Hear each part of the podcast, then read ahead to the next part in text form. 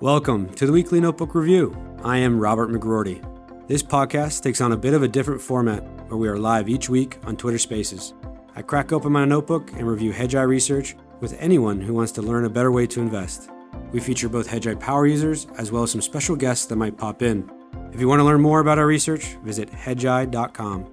If you'd like to participate in the live stream, follow me on Twitter at HedgeyeRJM. Now, let's review the data.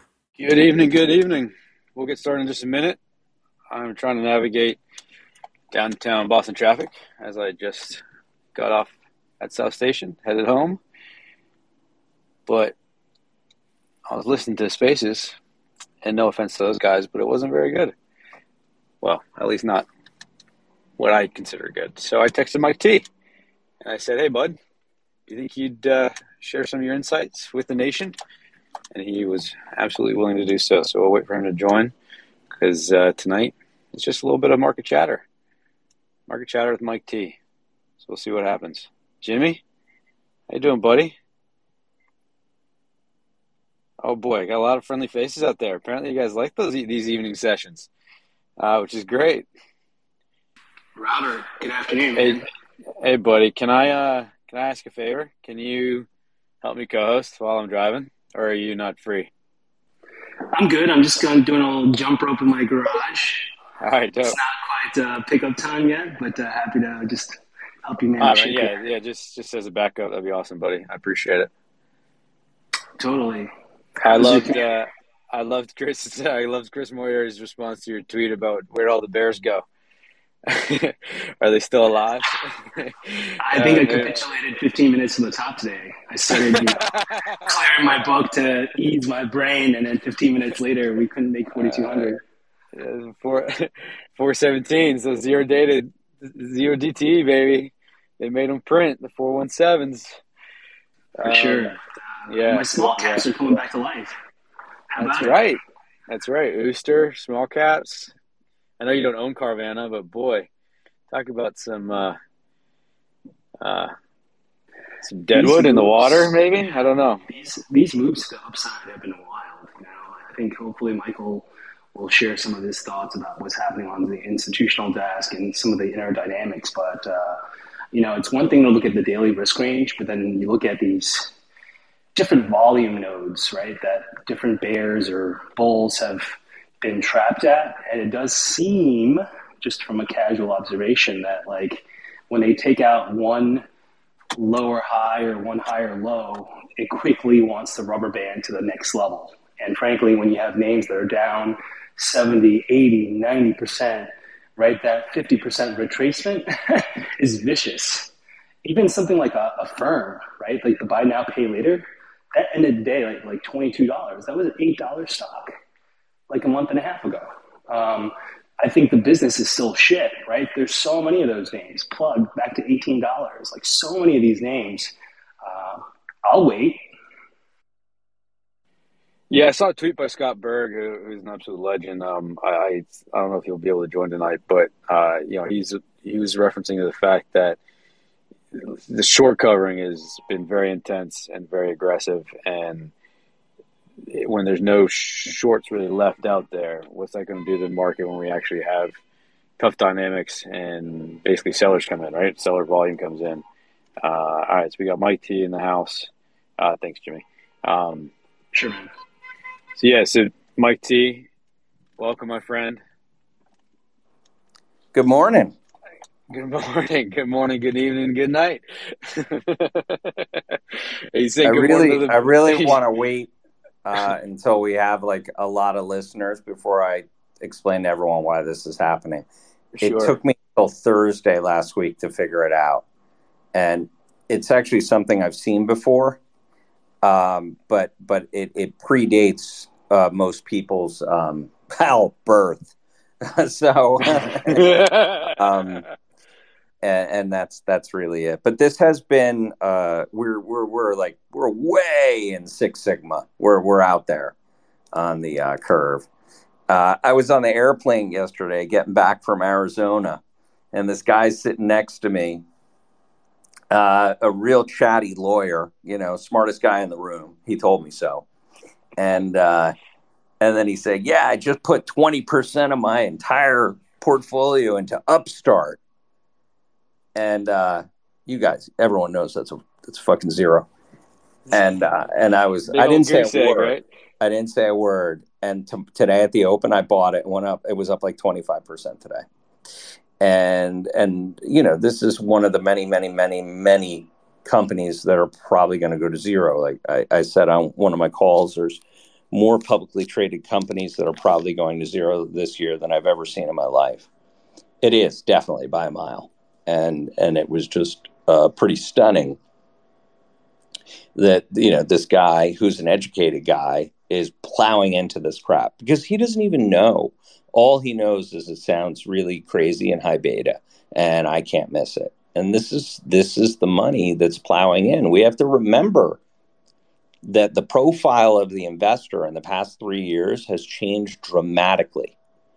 In the past 3 years, we've had 20 years worth of retail accounts open up, mostly on Robinhood, but others too. And so we have an incredible base of, let's say, lesser experienced individuals who have plowed into this space and into everything, and they are engaged. So that's the excitement, guys.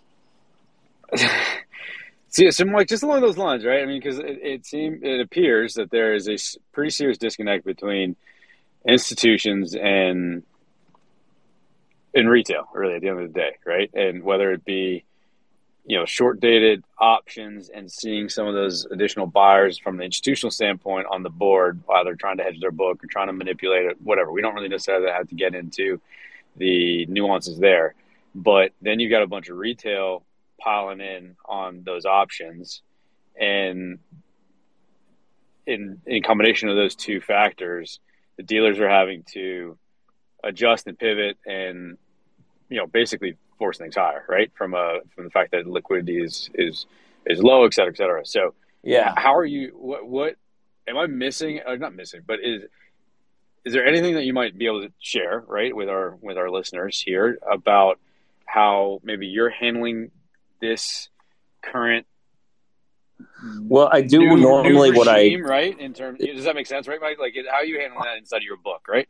Well, this is what I did, and I typically do, is that when I see this coming, and this time I didn't, believe it or not, you know, I don't get every trade right. I did what? Not see this coming. Are you sure, Mike? No, it took me about 2 weeks to understand what was going on, and what I do is that I buy calls on my shorts, like 20% out of the money, and usually they're not too cheap, or not too expensive rather, and that's how I frequently will save myself. And I started doing that, you know, like, I don't know, probably in 2009. So that's usually I haven't heard that before. I like that. So 20% out of the money. Yeah. And you could use it conversely, right? On puts if anything you're long, right? No, I usually don't do my longs. Okay. Because they're like, usually when I have longs, they're pretty high conviction.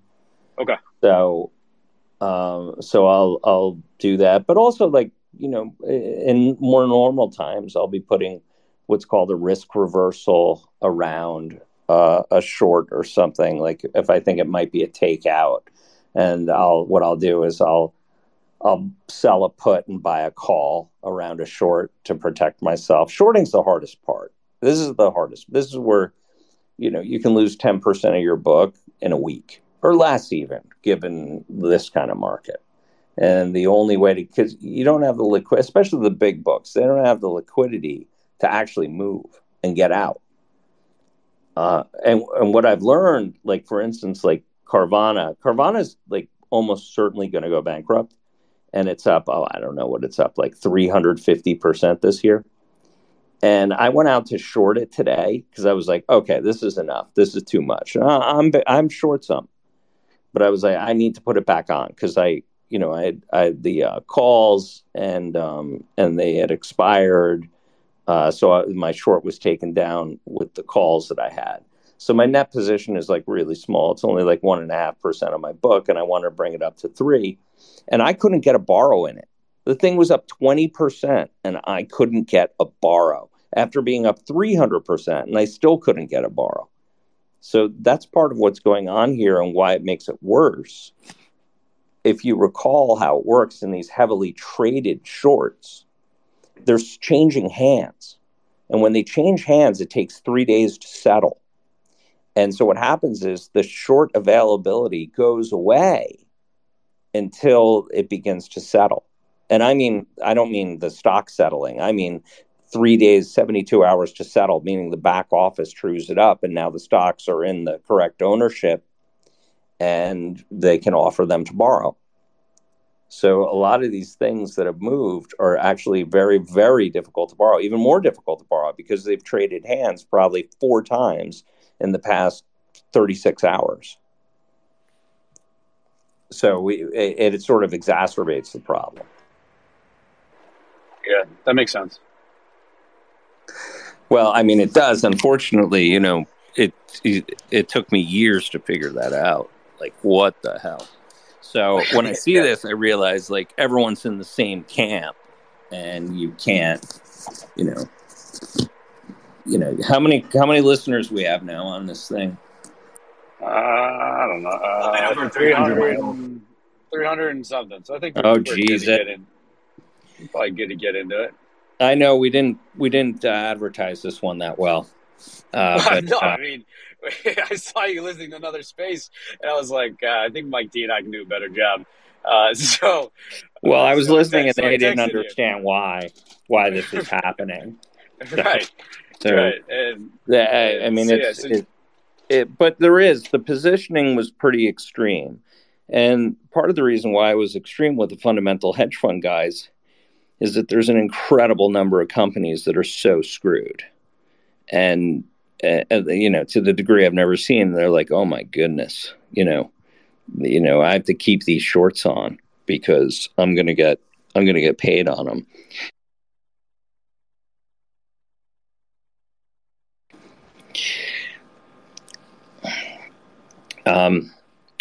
So what are you guys thinking? What are you thinking? I mean, this is really something. You know, lawyers in the airline are telling me to buy Upstart, and he doesn't even know what they do. Yeah, Jimmy, sorry, man, I'm in like traffic. Can you let that? I don't know. Somebody's requested to join. They can come up. It's not a big deal. Mike T, I mean, the economic data continues to come in as absolutely shit, right? So from an economic global macro standpoint, the data continues to roll in as Quad 4 data, and recession risk rising, and recession risk being the most important to risk manage. So that is how I am positioning it. However, you can't ignore the immediate term impacts that are happening from zero DTE and other just momentum, you know, quote unquote momentum, or however you want to phrase that. But basically, you know, the price action on the board, right? There's to your point, there's lawyers on planes telling you to go buy bullshit beta, and we're in the role, as to quote you, my man, you know, better to make money than to be right. So, yes, that's right. Right. So even though the economic data is saying what it is, you also kind of have to position your portfolio and make sure those longs are longer than your shorts right now. Or at least be running like 50 to 80% longer than your shorts right now, and you might break right. It. Yeah, so. I mean, yeah, like at least be running, you know, net neutral versus like what we had been doing all of 2022, which was running primarily net short, right? And so yes. It's, you know, the earnings season. It reminds me a little bit of June, to be frank, in regards to earnings coming in. It is. Kind of expectations were kind of muted or, you know, had been depressed. And then the market reaction was sort of more euphoric, or at least they were, you know, they caught a bid. But then reality sunk in, right? And to quote Keith, you can't avoid gravity, right? So gravity is eventually going to happen on the horizon. And I think this is where I've been, at least this afternoon, late afternoon, I was layering in a combination of various strikes and various dates in regards to put options, in particular on the Qs, but also IWM and XLK. But also, conversely, adding calls to things like GDX and other components like that, which we're long, right? Which we're down, which we're red on the day. So that's kind of how I'm handling it today. But I think it really just depends on your time horizon, my man. Or actually, it depends on your liquidity horizon, meaning how long can you stay liquid if you're going to dig your heels in. And I know a number of my friends in the hedge book that are running neutral books have had, their worst start to the year ever. So I can only imagine. I can only imagine. I actually I literally can't. I can't imagine if I had a $2 billion book on trying to do this. Luckily, we're just running our own stuff, right, Mikey? But, I mean, so in my case, it's just $1 billion, so it's manageable. Yeah, exactly. But heaven forbid it was $2 billion, Yeah. So how this is going to play out is that when the debt ceiling gets fixed, which will probably, I don't know, they're saying somewhere between May and August. And honestly, who knows? The longer it goes on, the worse of a horrific hangover that we're going to have. And I'll explain to you, all of your listeners now, why this is happening. Well, positioning was one. Everyone can point to that. Japan's spending $400 billion in printing press money to hold their yield curve was another. China's $600 billion stimulus here was another. But that wasn't the big one that really sparked it. The big one that really sparked it was the debt ceiling. So about 6 or 8 weeks ago, it was probably, about 6-7 weeks ago, that's when I felt it, and I didn't understand where it was coming from. It was Janet Yellen. Janet Yellen started raiding the pension funds, the federal pension funds, sticking an IOU in there and then using the money to pay government activity. The federal government this year is going to run around a $1.3 trillion deficit. And so it's around $100, $110 billion a month that they're spending, and in excess of what they're taking in. And the Treasury has to finance this by issuing treasuries in order to pay for it. And she started to stop issuing treasuries and what she called cashing up. And so what's happened now, how it acts, the plumbing of it, is that every month we're getting the equivalent of about $110 billion of fiscal spend dumped onto the economy, with the Treasury not issuing any treasuries to offset it. So it's the equivalent of fiscal stimulus plus quantitative easing. And that quantitative easing comes in the form of that $110 billion, which entirely offsets the quantitative tightening the Fed is doing. So we're net having quantitative easing now, plus $110, $120 billion of monthly fiscal stimulus. And that's why it's acting the way it is. And it's absolutely smothering volatility in bonds, which carried over into equities. Because think about it, you're a pension fund or you're a 401k, whatever it is, you're an allocator, right? And you know that there's going to be $110 to $120 billion of new treasuries coming to market, meaning new as in more than the $31 trillion that's out there. We're going to be adding every month to it. And so they have money coming in, and this is what they're going to buy. But now it's gone. It's not available. You can't buy it. But their money is still coming in. So what do? Well, they got to start buying other stuff. And it doesn't matter what that other stuff is. It's going to smash volatility. And this is exactly what we saw. So until this debt ceiling raises, we're going to have the plumbing of fiscal stimulus and quantitative easing. Yeah, I mean, vol suppression has been something that I've been calling out on the Weekly Notebook Review for weeks, right? And it's the move just happened, like on the in terms of bond, whatever traditional bond vol, what have you. But that's been very interesting because it keeps getting, it had been north of 112 for quite a while, and then within the last week or so, it's just been absolutely suppressed, along with. Vol across the board, including FX vol, which has a direct correlation to U.S. dollar, right? The closer we get to, 9 on the vol, typically is when, the dollar, weakens even more. Now, I think that kind of moved a little higher today at the end of the day, but with that dollar up move. But in general, it's such a good... So just to break that down a little bit further, the additional, call it, money flow from the Treasury is just creating more liquidity in the environment and therefore bidding assets. Well, you're missing $110 to $120 billion of Treasuries to buy every month. Right. It's no longer there, but the money's there to buy it. And so they have to do something with the money. That and so you just found an incremental buyer to the tune of $120 billion. It's a very large sum, especially given the positioning that we had. Yeah, and the lack of volume that's been pretty. Yeah, so I mean the equivalent that has happened is that the Fed, imagine that the Fed has turned its tail in quantitative tightening, gone to quantitative easing, and Biden initiates a $1.3 trillion fiscal stimulus. That's what just happened. That's what it feels like.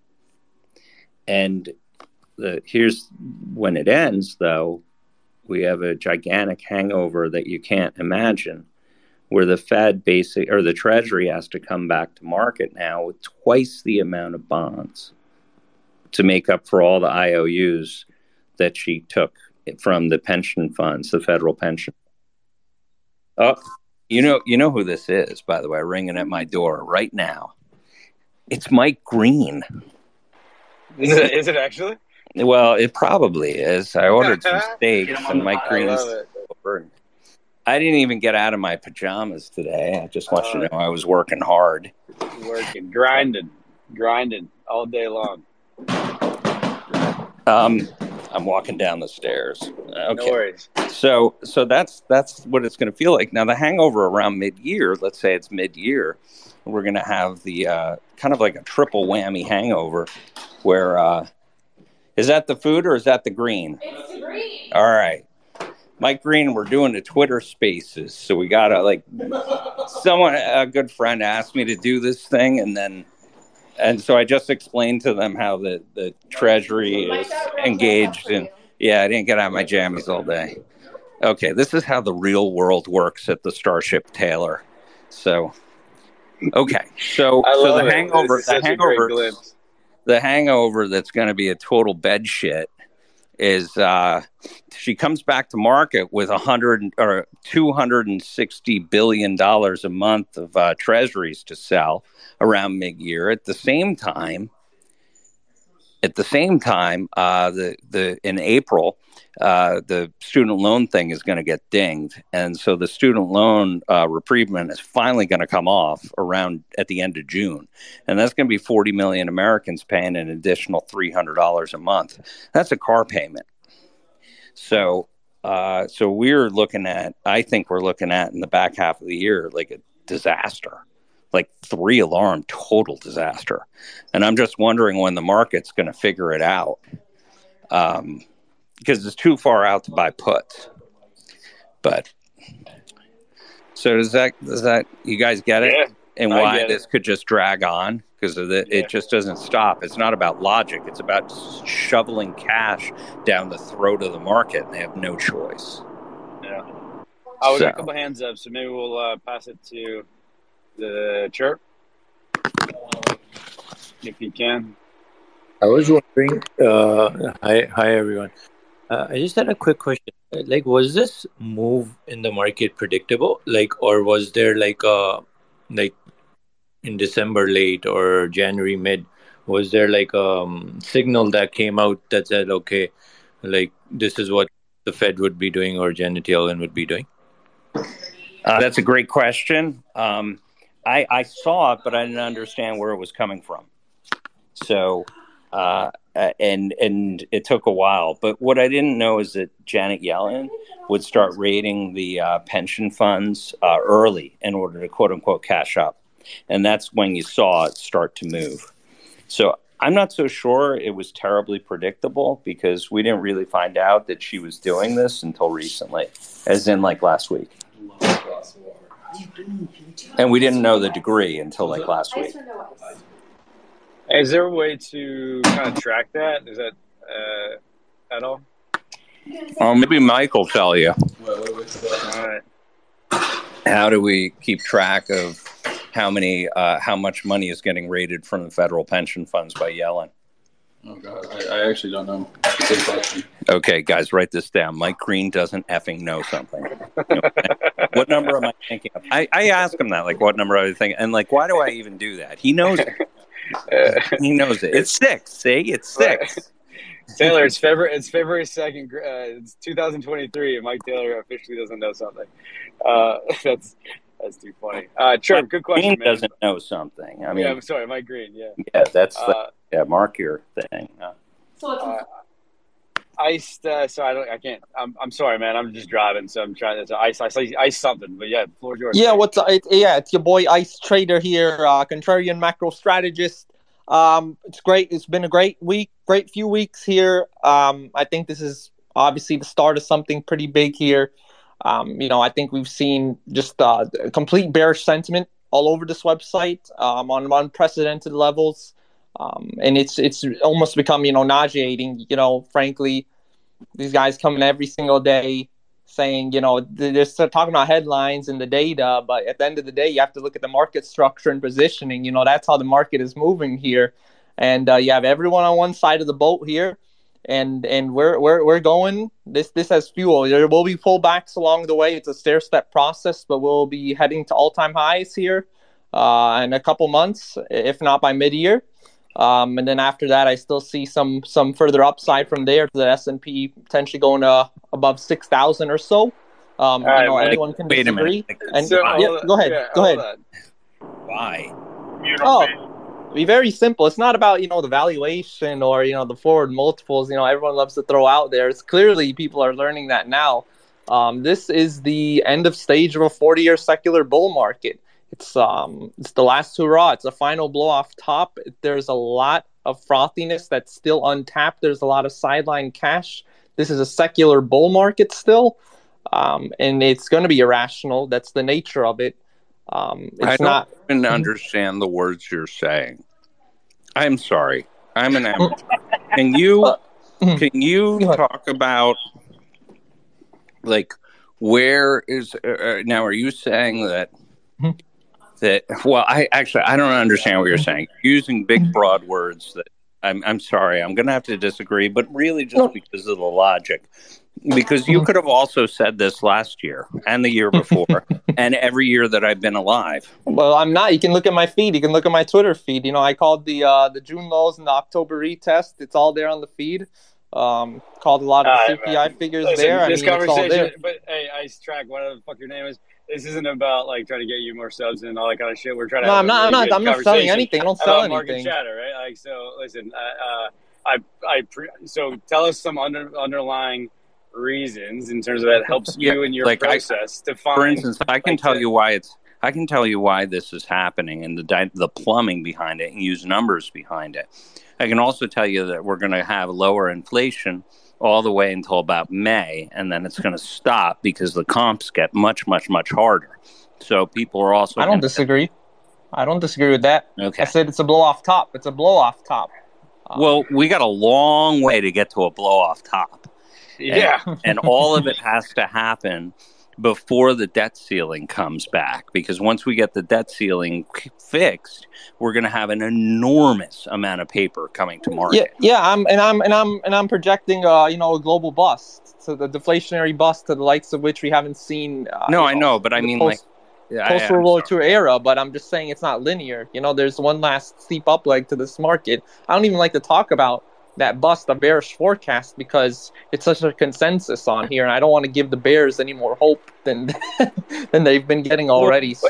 Here's the thing, buddy. We don't do hope, man. We do process. I know, but it's rhetorical what I'm talking about, as in these guys. Well, I think you stumbled on the wrong space, because everything you're talking about, we're not this is not this is not chatter, man. We usually have a lot of facts and understand. Well, I'm giving facts.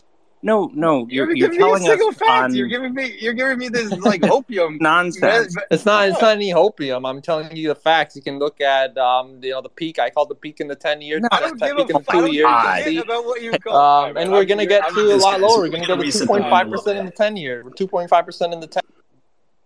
Yeah, I'm gonna have to ask you to move on to the next speaker, and I really apologize. Hey, Mike, we don't normally do that, but come on, guys. Listen, Mike. Absolutely. Yeah. Mike, we love your input on what do you think about the real estate market, and do you see any potential whammy with commercial debt per se? So I'm a controller in a private equity fund, and what I'm seeing now is that we're having a ton of properties we're basically defaulting on because. Or handing the keys over to the bank because we can't get extended on our short-term loans. We'd love your input in that area. I agree entirely. In fact, I see this too. I'm in the process of financing 10 units, 10 properties, and they are dying to get my business. It's been an absolute ghost town. And the reason why I can do it is because they're all unfinanced entirely. They're all cash. And that's why I can get what I'm getting. But they're basically only doing 70% LTV. And I think that the 7.5%, I want to say it's 7.5%. And I am so reticent to take that offer, even though it's probably the best offer out there. And so I understand people that aren't in a more cash-rich position could be in an incredible trouble. So I understand what you're going through. And I cited last year that we're going to probably have a real commercial property problem this year. Now, it's going to be juxtaposed to the next 4 or 5 months of what feels like an awful lot of stimulus coming in, but it's going to be a big head fake. Oh, absolutely. And I think it's so early on, right? We're just at the beginning of this, right? If they hold the interest rates high for a long period of time, this could cannibalize into something big. I mean, especially in the private equity world where we're buying assets, distressed assets, and holding them for a period of, call it 5 to 7 years. We're taking 70% on the loan of the value of the loan, and if the value comes down, these loans are short term in nature, 2 to 3 years. And if the value comes down, all of a sudden we can't meet our covenants. And in order to extend, we would have to put down. A down payment, a large down payment at that. I understand exactly what you're saying because... basically, we're in a scenario where the property came down, we can't meet the covenants, and all of a sudden, we have a decision to make. Do we throw bad money after good money, or do we just let these properties go and hand them back to the bank? Or the other end is that you... to basically negotiate and extend the loan, but, we have right now at least 3 to 4 office properties that, we can't get them leased because in the markets they're at. And also, the workout scenario is making leasing hard. So we're basically, we have 3 to 5 properties right now that we're going to hand over to the bank because we don't know what to do and we're not going to throw bad money after good money. But just remember, you're not the only one, all right? And there's a bazillion of you. And so that means that there's going to be a huge bid-ask problem in the very short term as these, you know, the banks want to get rid of this shit and everyone's going to be there. So you can probably, you know, things get kind of crazy when it gets like this. So. Absolutely. And I'm surprised that I'm seeing the investors kind of liquidating out of the REITs. Like, I'm not sure if you've seen the news lately of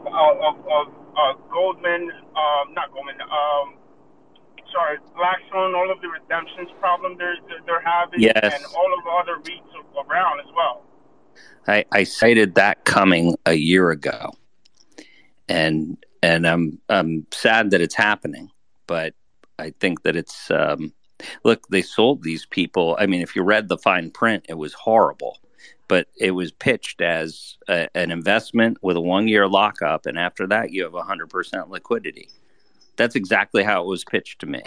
But what they didn't tell you is that there's a 3% management fee, and if you want to get out, if many want to get out, you're never getting out because they gate it. It depends on the product, but it's 2 to 4% or so every quarter, and that's it. That can get out. So a lot of people are going to get stuck, and start selling other stuff. And that's what we were seeing, by the way, is the beginning of selling of other stuff. You were talking about that with me like a year ago. Yeah, no, I talked about it on a number of programs a year ago. I cited exactly this product because I thought it would be one of the first because it's jammed to the brim with retail people that don't read the fine print. So... I mean, my broker had been pitching me this for years, and anyway. And this is why I have a broker, because I want to hear this stuff. I want to hear this stuff so I can understand what's going on in the world, ideally before it happens. So, all right, folks. So I've got about 20 minutes to the house, and I haven't been home since 4 a.m. on Tuesday. So. Why don't we, Leo, I see you out there, and well, I know you just came up, so why don't we go to Leo, and then that was a great question. So that more questions like that, and I don't usually kick people off with speakers, but that ICE trader dude, you just need to find a different spaces. We're happy to talk about to politely debate and review things, right, Mikey T? But you got to have some fucking facts and numbers to back up your conviction. That fella that just spoke was spectacular. That was an exact real world instance of what's going on. So appreciate it. I don't see your name. I just see a king. I think a king has, and thank you for that crown, man. All right, Leo, floor's yours, buddy. Hey, good evening, guys. I had to pour myself a drink after listening to Mike T talk about the bullishness of the market, and then. The other guy that was entertaining, at least, right? We gotta go with that. Yeah. By the way, that guy was like, "Well, I picked it perfectly, and these are the trends, and we're gonna have a blow off top, and blah blah blah." And I have absolutely no idea what I'm talking about. Look, I'll be frank with you. I am wearing pajamas, and I'm actually in my wife's basement right now getting some wine. So I could be just the same vagrant that's making pitches. I had to pour a bourbon, so I'm. I figured. I heard a little ice clinking ice clinking in Mike Green's glass over there. So he's up. Anyway. He's chatting up my wife right now. He's here on the couch. She's not wearing much. I'm just setting the table for you. So how does this not bring? Let's get to your question. So how does this not bring back inflation roaring back the next couple months if we are stimulating the economy this month? It's not terribly inflationary. It just drives assets up because it's not new fiscal spending. It's new fiscal spending or it's being delayed. I mean, think of it like the student loan thing. It's like that where, you have the debt, but you don't have to pay it back yet or any of it back yet. And that's what we're engaged in. And so this is the reaction. It's not inflationary, but it will inflate assets. And the only thing it's really going to inflate is the asset, though, so it's not going to help the economy at all. So when companies come out with their numbers, like Canadian Goose today, and they were atrocious, that's that's when you get your headline risk. Is that kind of what you're thinking? And then you just kind of trade around that? My view is that we're, the discount is lowering. It's going to accelerate to the downside as everyone gets fooled into a lower inflation, and that the Fed will pivot. But after about May, that'll be it, and then we're kind of stuck. And then right as we get to June, the student loans come back. The debt ceiling gets fixed, and then twice the amount of debt comes to market every month for the remainder of the year. And that, I think, will drill this market into a total world of shit. All right. Thank you very much. Yeah. So there it is. Down. That is. I love the cats. Oh, she's yelling at Mike Green. Get off of me, you. Oh man! All right, so we got a couple of hands raised. I don't know, Jimmy or Mikey T. A couple questions. Then I got. Yeah, we got time for like probably three more questions. So the three that we got hands raised, and we'll call it a night. Yeah, just really quick. What's your view on pharma and managed care? They've been beneficiary of the defensive trade, and there's some rotation out of that today. With violent fundamental news, violent rotation. You have an enormous amount of investors that are in the space that don't really know what they own or why, and so that's a big danger. That's a big danger. So I am at the margin bearish on pharma, and HMOs and med tech are probably going to outperform, certainly over time. So does that help? Yeah, thank you. Yeah, awesome. I don't know who that was, but I go with KC, KCLF, something. Yep. Thanks for letting me ask the question. Appreciate you guys putting the space together. So my question is, obviously, this isn't the first time that we've approached the debt ceiling or had this kind of. KC, with us? Can you hear me? Yes, I can. I'm sorry. Mike Green, we're good. Hitting on my wife quite heavily at this point. So my question is, obviously, this isn't the first time that we've encountered this where we're approaching the debt ceiling or hit the debt ceiling. Hit the debt ceiling, yeah. And I'm sure we've had to do these extraordinary measures before. Are we able to see the effect on the charts looking back historically, or was there just too much QE going on in general where it would be kind of like muted? Well, usually it's short. A debt ceiling debacle, it's very short, and you really don't see the extraordinary measures. But this time, it's going to be long, and so you're really going to see it. So much better. Got it. Okay. I was just wondering if it was possible to back test or something, but yeah, appreciate you answering the question. I'm sorry. My phone was ringing. Do we have one more question? You're good. No, he was just asking about backtesting. Oh, backtesting. Yeah, I don't think it's very good because we haven't had a debt ceiling that lasts for 6 to 8 months. Yeah. And remember, we need to be running a gigantic deficit at the time for it to actually feel it. You need a lot of new debt that would be coming to market that is no longer coming to market. And that way you can feel it.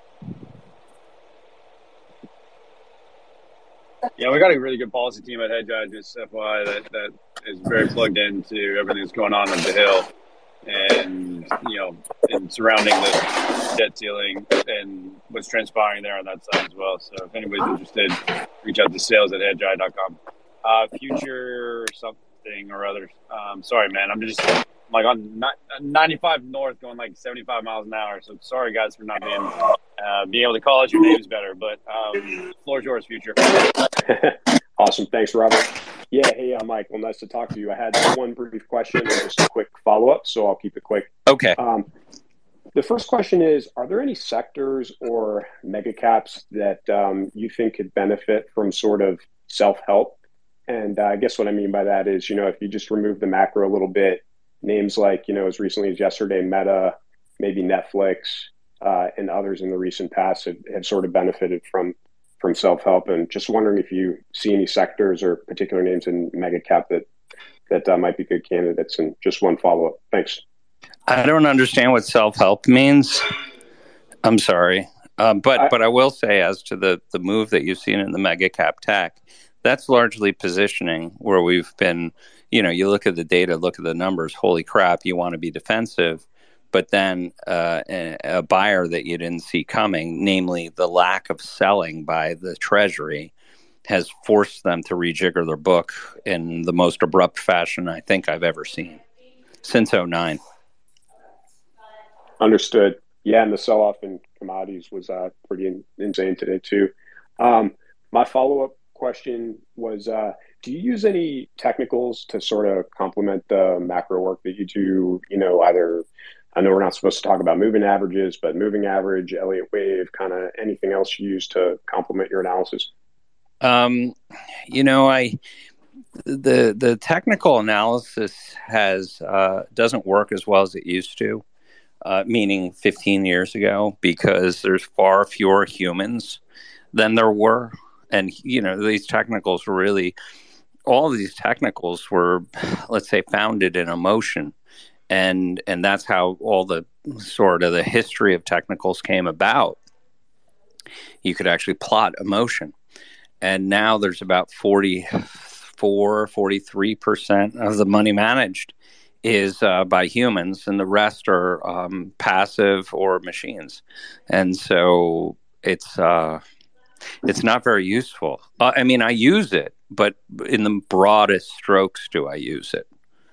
So, and it would be really simple, honestly.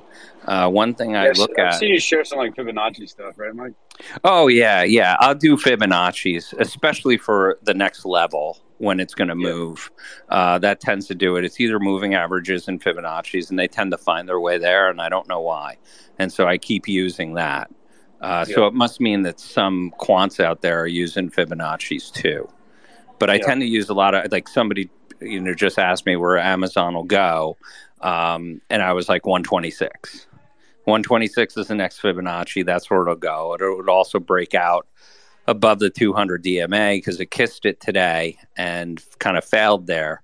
But the next move, if it does lift, will be 126. And that's just from memory on the Fibonacci. Someone can correct me if I'm wrong.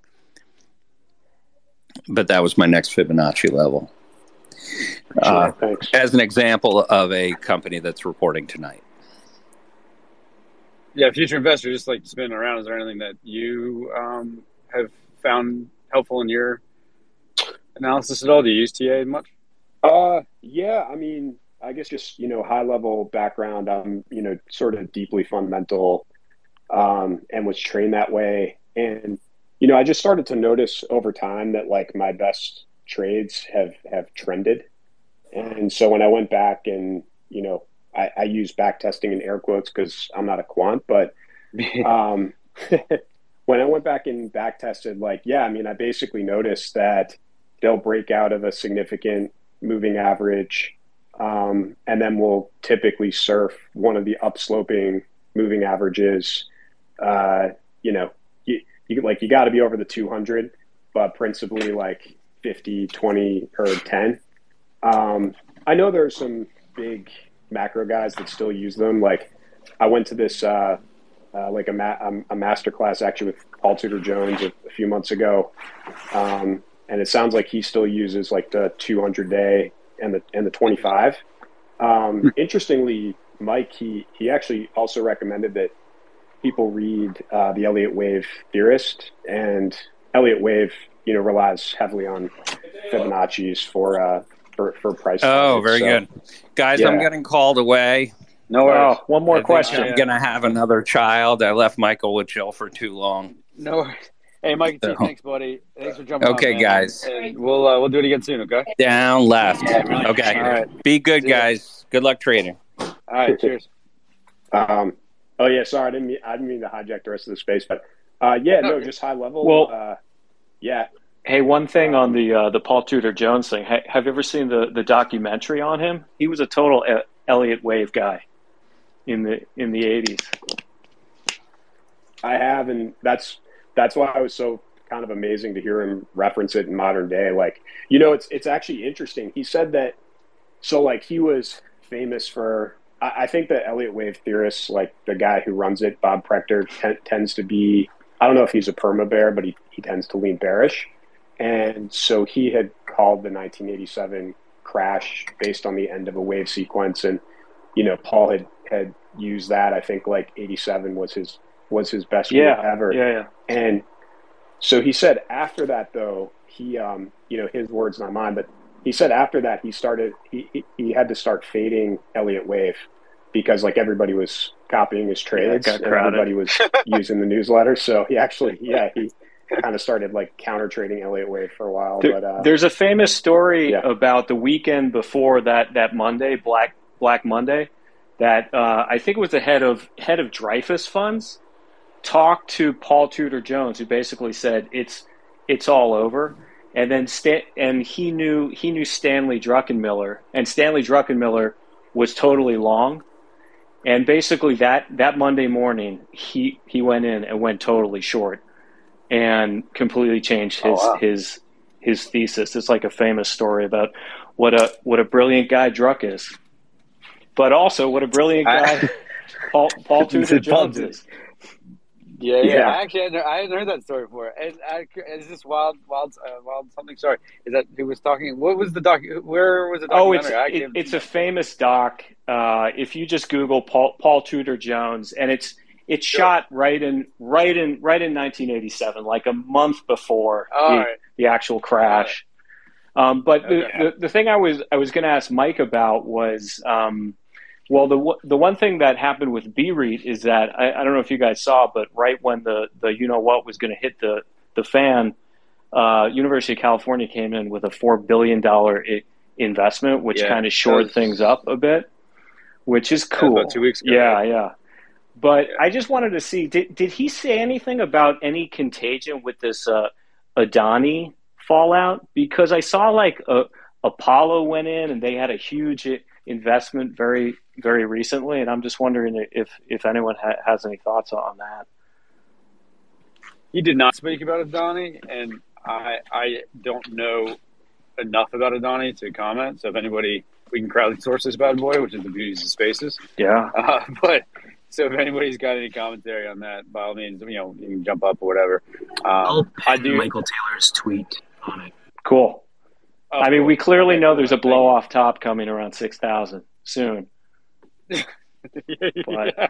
Blow-off top for the ages.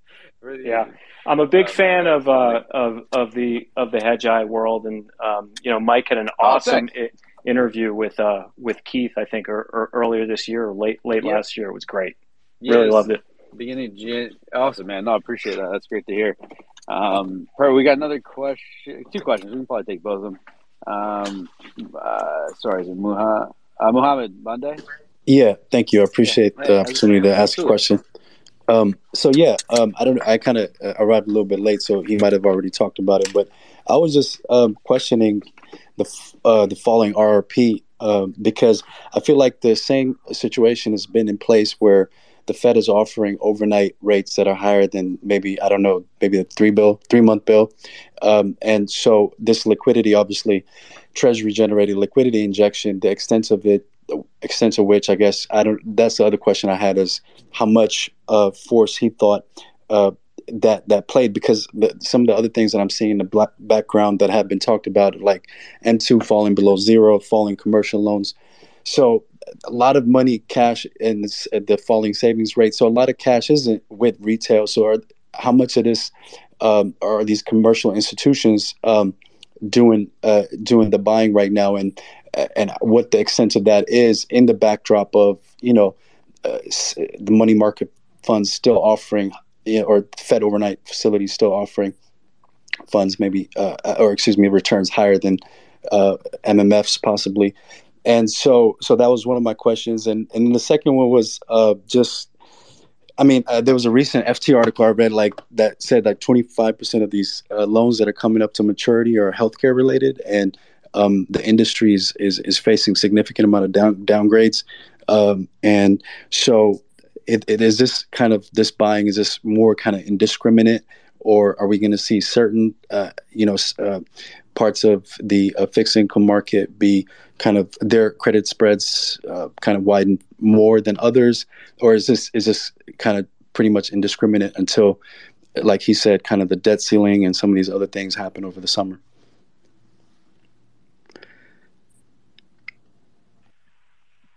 Yeah, you got it. Yeah, I'm not gonna speak for Michael, but exactly. some of this Treasury stuff. We love talking about similar sets. So I think it's been a few weeks now we've talked on Hedgeye. Just first, since October, you just had the dollar with the blow off mega top. It's fallen, and the fact that it hasn't even gotten close to the middle of the range, it's just kept on going down. That was one thing. We saw Bitcoin fool around as early as 4 to 6 weeks ago. And there was a bullish divergence there. And, I was discounting it. I was short it. But there were signs. And then we saw China turn bullish and hold bullish into the new year. So I'm not sure where this risk-on flavor is coming from. It's a little bit of everything, I suppose. But I'm still inclined to believe that it's a vicious bear market rally. Yeah, Mohammed, the M2 money supply, you can't ignore it, right? So whether it's coming whether it's M2 or to piggyback off of Mike Taylor's commentary, which again, that's something that he's seeing. I haven't done the due diligence yet to review that. So I'm not going to speak to that component of the liquidity or basically liquidity that's kind of in the market right now. I think it makes a ton of sense from a theoretical standpoint, but I need to go do more due diligence on that aspect, right? But in terms of what you should be tracking kind of regularly, the M2 is obviously key, and the money supply, and then the volume and the liquidity inside of the market. And I think those are really big components that are impacting what's transpiring out there right now. Yeah, appreciate it. Yeah, it was interesting because Jay Powell, he was mentioning that liquidity is significantly restricted over the last year. And then I know a lot of people were sharing I think it was JP Morgan's chart where liquidity was, or at least over the past month or so, was kind of declining. So it was interesting that, definitions were kind of, they were in contradiction, but like you said, price is truth. So. Yeah, exactly. Thank you, sir. Sorry, I'm just filling up the gas tank. I've got time for one more question. I think was it Hardwell? Yes, sir. Thank you. Yes, sir. Thank you so much for taking my question. Yeah, absolutely. That's a great name, Lord. Oh yes, like thank you so much. My name is Alan. I just wanted to be professional. Cheers, hey, thank you for taking my question. Hey, real briefly, could you guys touch on Silvergate? I understand that I don't know what exactly happened. I've been kind of pruning and planning on this stock, and obviously this is from cohorts and stuff like that, but from your knowledge, could you briefly just touch on it? Thank you.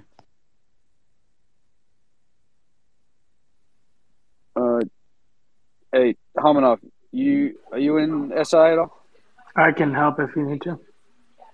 Oh, let's go, Leo. Yeah. I just know it's a fraud.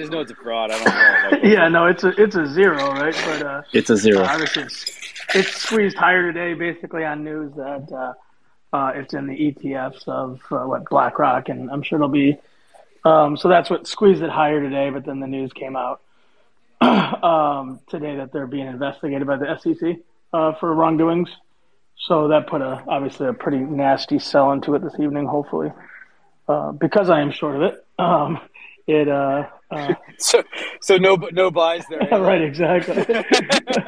At the close it was ugly enough where I almost thought about adding again because it just kind of felt a little bit eerie. But I didn't even know if I could get a borrow at that point. I didn't. It looks like it's down pretty good after hours, but. It's very interesting, just like when you read like people's quotes of why they're borrowing it, to moon it or this or that. And all I'm looking at is what their past price was, right? And if I can get it for $15 instead of $2.50, it's what a deal, right? If I can get Carvana for $6 instead of $3.50, who cares if it goes to zero next week? Like, it's just I got a chance to moon it, right? So that's that. I think that's the driver behind all these shit goes. I don't have to tell you guys that. I'm sorry, but. It's pretty amazing stuff. Thank you so much. Thank you to everybody for what you guys do for the community. I was in Miami and just I highly appreciate it. I got a lot of knowledge for it as a young man. So thank you so much. Awesome, Alan. Yeah, so what I'd say there too, Alan, just from a risk management standpoint, is SI and Carvana, I mean, they're crowded shorts, right? So you got to look at that short interest. And high short interest works well as a factor exposure, typically in quad fours, but when it starts to move and that momentum, basically, you know, there's a slide in our deck every week on the macro. Sorry, every day on the macro show. It's the factor exposure, and you can track this on your own. But it's the high short interest, right? So when stuff with high short interest starts to pick up momentum, it forces some short covering, and you just have to be conscientious as to like what you're shorting and who you're kind of getting into bed with, right? So like a crowded short, you're going to need to be more active in regards to risk managing that position. If that's not part of how you invest or trade, then you need to kind of, you know, I would recommend that you kind of pivot a little bit in terms of where you're putting on your shorts, right? And sort of the exposure or the inventory that you're using to express that short in Bitcoin. So that would be kind of like my, you know, 2 cents here in regards to Silvergate, because it's really, you know, it's really important to kind of risk manage the positions, especially with volatility here, as Mike and I were talking about earlier, that's being suppressed, right? So lower volatility, you know, we call that the chop bucket. And when you're in the chop, it can really chop you up. And so you got to be a bit more active, especially in your short book and your short positions. And so being more active and being conscientious as to, you know, where your position sizing is, and just managing that position, risk managing it, and feeling comfortable, you know, going down to zero in terms of like the position size and just being like, cool, that was an awesome 5% trade or 2% trade down or 20%, you know, like gain, or maybe it's an 8% loss and you're like, fuck, I fucked up my timing, but here's my stop loss, I'm out and I'm just going to reassess. There's a lot of inventory out there. So I would just kind of say that, you know, SI is obviously a very popular one, and every time I put in SI for silver, everyone's like, that's Silvergate. I get it. But like SI is also the commodity, you know, the futures commodity for silver, and I don't trade Silvergate, but I do trade silver. So hopefully that helps. And again, I'm not trying to be preachy or anything. I'm just, you know, the risk management is a really big piece of the game and helps to, you know, be able to play tomorrow. Thank you so much. Awesome. You got it, man. And thanks for, were you at the regional? Yes, sir, I was. I definitely like to say I was easily the youngest man there. Easily. All right, that's awesome. That's awesome, buddy. Well done. Thank you for joining us. And that's amazing. So keep it up and reach out anytime. We appreciate your support and all that kind of stuff. So with that, listen, guys, I just pulled into my driveway and excited to go see my wife for the first time in a few days. And but I'll catch everybody tomorrow. We got a big Beginner's Guide at 11:30.